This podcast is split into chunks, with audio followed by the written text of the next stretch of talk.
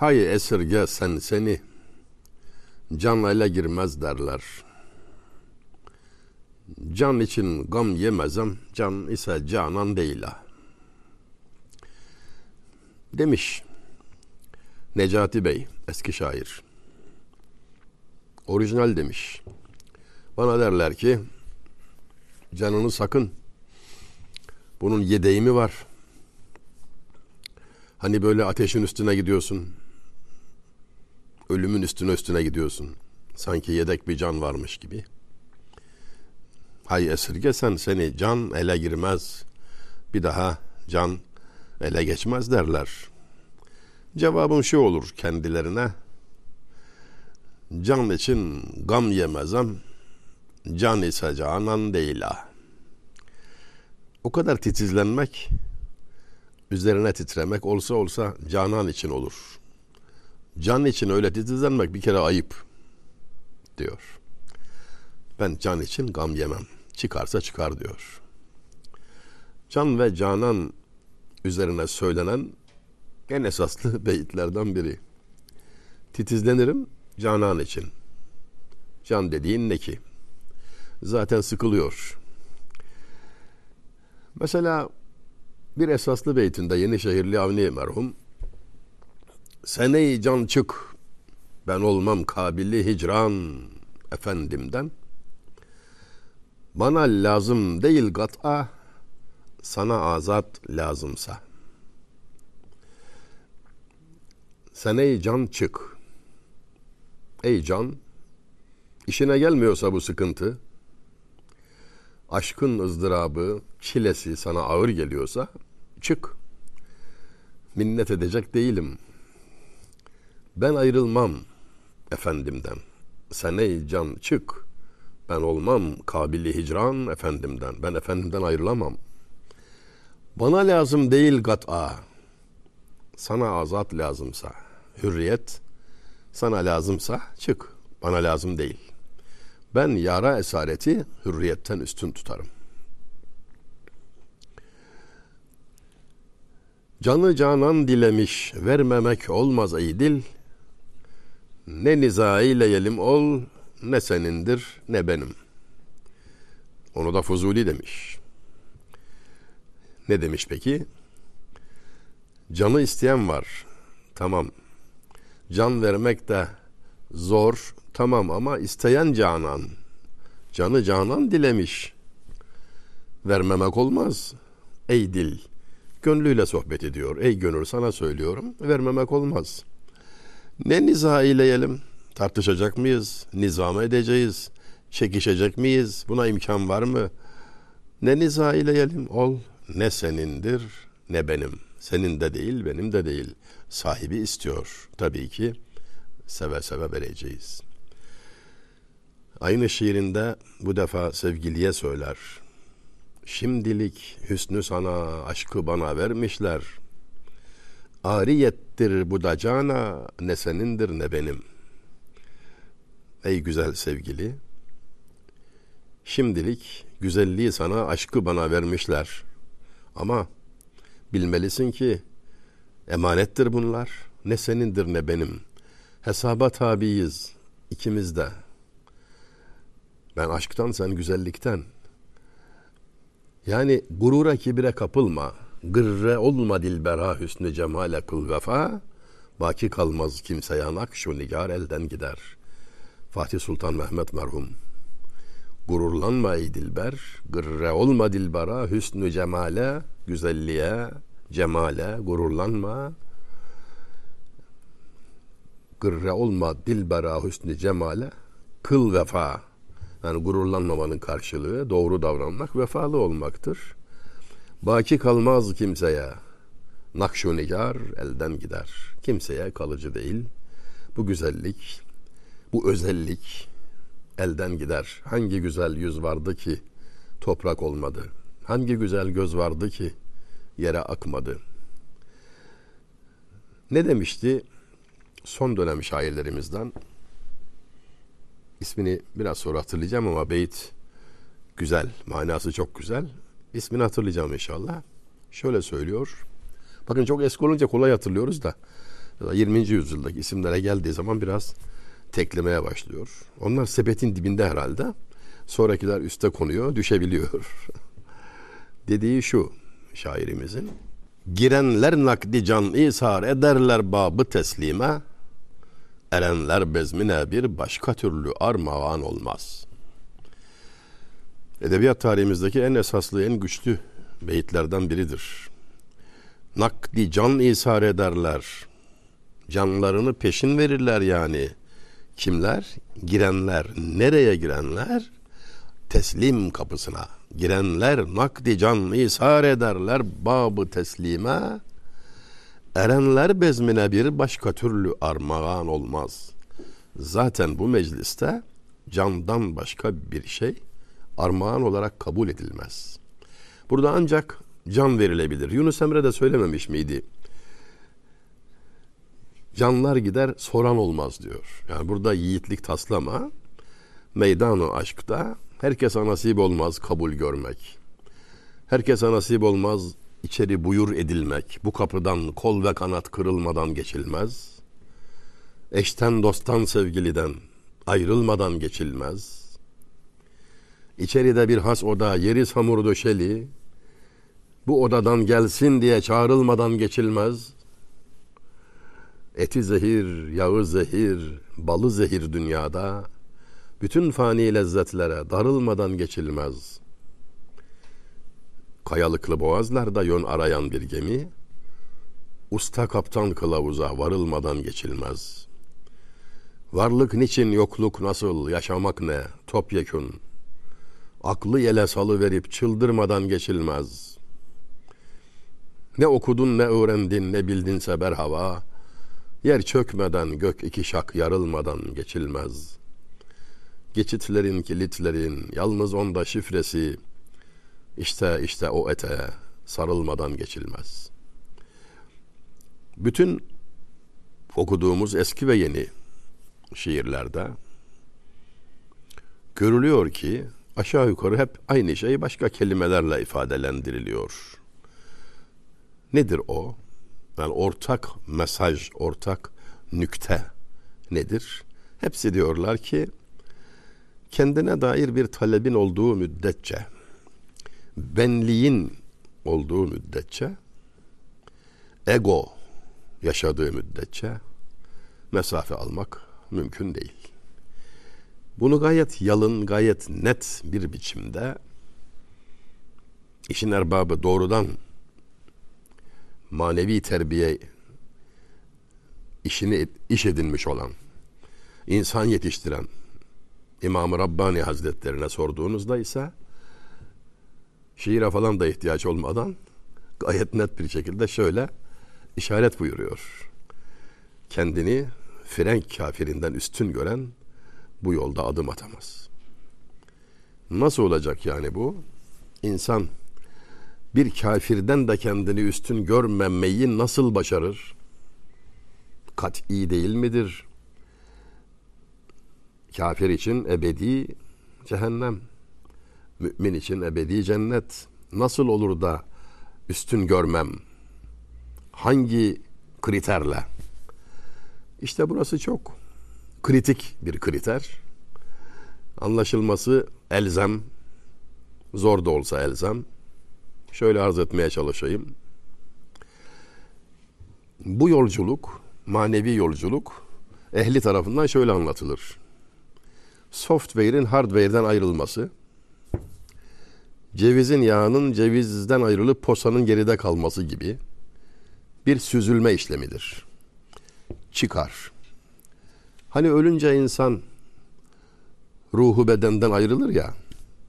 Ölmeden önce ölünüz emri mucibince siz bunu iradi, ihtiyari, istekli bilerek yapıyorsunuz. Benziyor ölüme. Ayrılıyor. Ayrıldı öz. Yukarı çıktı. Ve kalana baktı. Kalan ne? Beden, nefis. Sırf şer. Hayrın, iyiliğin, güzelliğin kokusu dahi yok. Her şeyiyle kötü. Bunun karşısında neye bakarsan bak bir iyilik izi emaresi bulunabilir. Adam kafirdir ama hani belki cömerttir canım. Ne bileyim. Merhametlidir belki. İnsanlara yardım ediyordur. Sofrası açıktır. Dert sahiplerinin imdadına yetişiyordur. Bunlar iyilik sıfatları. İman şartıyla ahirette meyve verecek. Vermiyor ahirette meyve iman etmediği için.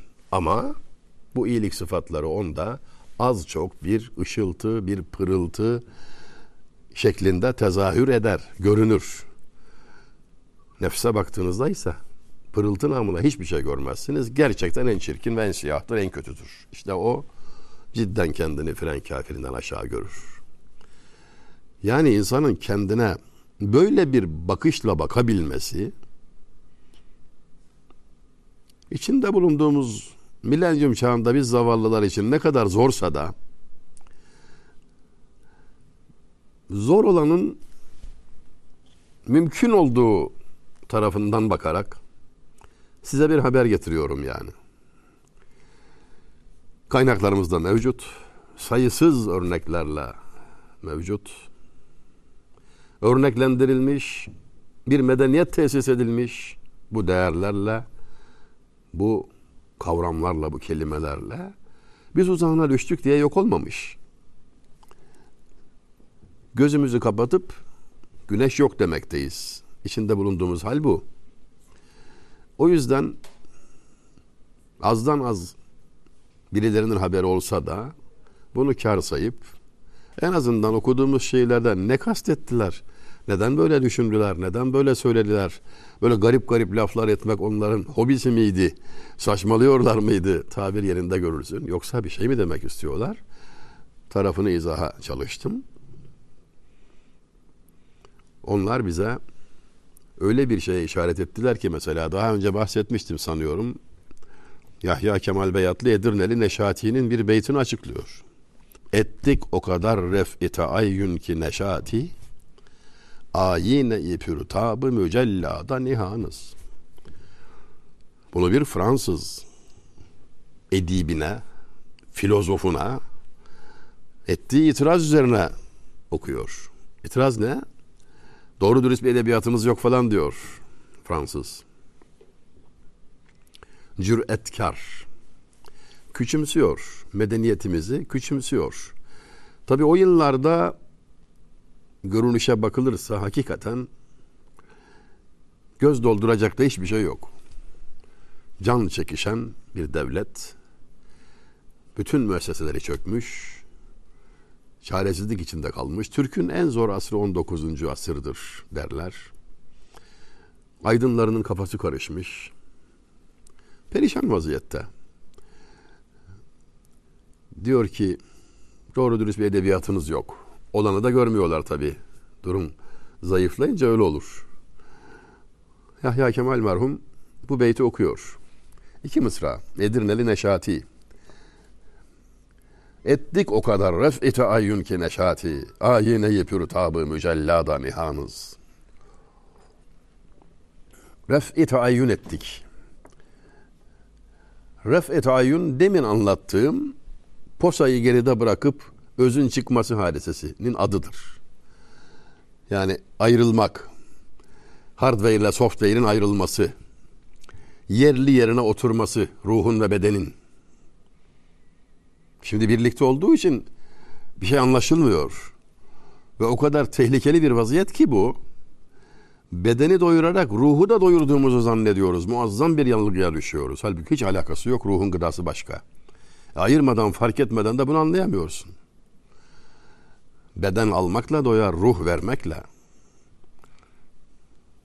Ruh Allah'ı ister, başka hiçbir şey istemez. Nefis Allah'a düşmandır, başka bir derdi yoktur. İlahlık iddiası vardır. Taban tabana zıt. İkisi birleşmiş insan. E hiç bu ayrılığın farkına varmazsa, ruh geldiği yeri unutursa, hatırlamazsa, biri onu hatırlatmazsa, kendini beden zanneder, nefis zanneder, onun hazlarını haz kabul eder, elemlerini elem kabul eder ki öyle olmaktadır. Kimliğine kimliğinden uzaklaşır, hiç olur, mahvolur. Hayıftır şahişen alemde geda olmayasın dediği noktada kalır yani Şeyh Galip'in. Dönelim Yahya Kemal'in sözüne. İşte ref'i tayin ettik.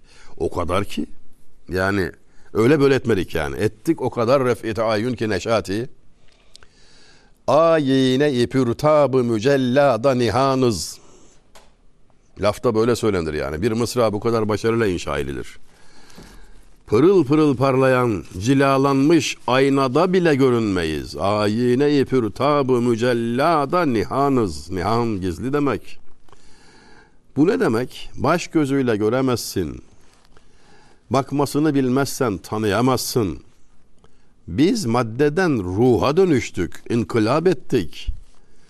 Ve bunu mahlasının da manasına sığınarak çok güzel ifadelendirmiş, iki anlamlı kullanmış. Neşati, neşeler içinde, keyifli, hiç acı filan çekmeden yani, seve seve. Mukaddes yolda feryat figan etmeden, seve seve biz böyle bir manevi yolculuk içindeyiz. Ben size kısaca anlattım ama Yahya Kemal Üstad bu iki mısrağı Fransız'a üç buçuk dört saat anlattı. Trende, kompartımanda baş başa.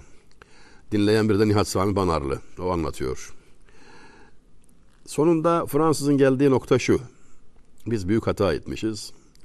Başka hiçbir şairiniz olmasa, başka hiçbir şiiriniz olmasa, şiiriniz rüştünü ispat etmiştir. Bu beyt kafidir. Yani bir beytin arka planında bir dünya yatıyor. Şifrelerle, metaforlarla, imalarla, imgelerle yeni deyişle bir dünya yatıyor. İşte o dünya manevi kemalat arayan, maddi kemalatı, maddi başarıyı önemsemeyen ya da bunu ikinci derecede tutan, en azından ikinci derecede tutan, iyi insan olmadıktan sonra çok yukarılara çıkmanın, çok para kazanıyor olmanın, ünlü olmanın bir kıymeti olmadığını değerlendiren bir medeniyetin yaklaşım tarzı. Ruh tekamül edecek. Aranan bu. Hani bir zaman İstanbul için demiştik ya, odunu avşadan gelir, hıyarı Şengelköy'den, marulu yedi kuleden, Hüdayi dergahında adam eksik olmaz, Beyoğlu'nda frenk. Ne Hüdayi dergahında adam eksik olmaz ne demek? Yani ne oluyor orada adam adam ediliyor. İnsanlar yetiştiriliyor, kemale ulaştırılıyor. Kirinden pasından arındırılıyor. Hastalıklı eğilimlerinden kurtarılıyor. Mala yaniye düşkün olmak, ıvıra zıvıra tenezzül etmek. Öyle bir noktaya geliniyor ki mesela Yahya merhumun bir beytinde söylediği gibi Neyler senin kalbinde masiva muhabbeti? Layık mı bu kim Kabe'ye puthan desinler? Kalbinde onun bunun sevgisini bulundurmak, Kabe'ye put sokmak gibidir diyor. O kadar yüksek perdeden bir ikaz ve öyle esaslı bir uyarı ki işte bu bize mahsus olan yetişme şekilleridir. Bize mahsus olan manevi terbiye usulleridir. Biz ol aşıklarız ki dağımız merhem kabul etmez. Gönül hem bir devayı mutlak ister hem kabul etmez. Felekten şahı daru verseler bir dem kabul etmez.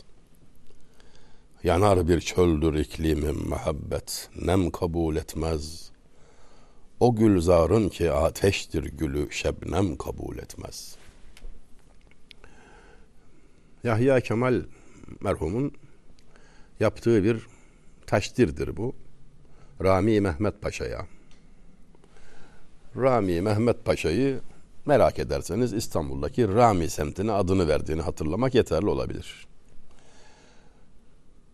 Paşaydı, üst düzey bürokrat ama çok iyi bir şairdi. Onun beyti üzerine üç mısra ekleyerek taştir yarma suretiyle üstüne dizme değil de araya girme. Hakikaten emsalsiz, göz kamaştırıcı, işin meraklılarına göre e artık bu kadar olur dedirtecek mısralar. Bunlarla sözümüzü bağlayalım. Şöyle söylemiş yani. Biz ol aşıklarız ki dağımız merhem kabul etmez. Biz o aşıklarız ki yaramız ilaç kabul etmez. Yol kenarında bir Arif'i gördü. Güzel bir insan. salih bir zat. Allah dostuydu. Ağır hastalıklarla kıvranıyordu. Merhamet etti, ona iyilik yapmak, duasını almak istedi. Yanına oturdu kimse yaklaşamıyorken. Yüzünü gözünü sildi. Serin sularla kendine getirdi. Ağzına pamukla su damlattı. Adam kendine geldi. Gözleri açılınca ağzından çıkan ilk cümle. Rabbimle arama giren bu densiz kim? Yani şimdi bu mısrada anlatılan bu. Biz ola aşıklarız ki dağımız merhem kabul etmez. Yaramız vardır tamam ama merhem istemeyiz ki. Yani biz o derd ile zevk ederiz. Cem şarap ile teselli bulduysa kendi problemidir diyor Şeyhülislam ya. Bize diyor gamdan hala eğlence yoktur ki bir de üzümü sıkıp suyunu içelim. Hacet yok diyor. Biz aşkın gamını lezzet biliriz diyor. Şikayet mi etti ki bundan kurtulalım diye hani böyle bir de ilaç falan arayalım. Tabii bu yaklaşım, bu medeniyet tarzı, üslup, Homeros'un şarap içmeden şair olunmaz demesine biz sarhoş olduğumuzda üzüm yaratılmamıştı cevabını andırmaktadır. Bizdeki yaklaşım bu. Yani aslında şiir Allah dostu olmadan olmaz. Yani lafın doğrusunu söyleyeceksek anladım işi sanat Allah'ı aramakmış, marifet bu gerisi çelik çomakmış diyen adam boşuna demedi. Sonsuzluğun kapısını kurcalamaktır şiir. Böyle bir derdin yoksa ne yapacaksın? Şiirde ne yapacaksın yani? Diyelim çok muazzam başarılara ulaştın. Ne işte sekizinci rengin dördüncü boyutun kapısında değilsen bunca zahmet değmez. Mayın tarlasına düşmüş bir deliyim hudutta, gözüm sekizinci renk ve dördüncü boyutta. Kuyruğu etrafında dönen kedi hayrette, alim ki hayreti yok ne boş yere gayrette. İkisi de Necip Fazıl'a ait beyitler. Yani hayrete düşüren, acize düşüren, Sübhan olan, kadiri mutlak olan Allah'a aşktan söz etmiyor.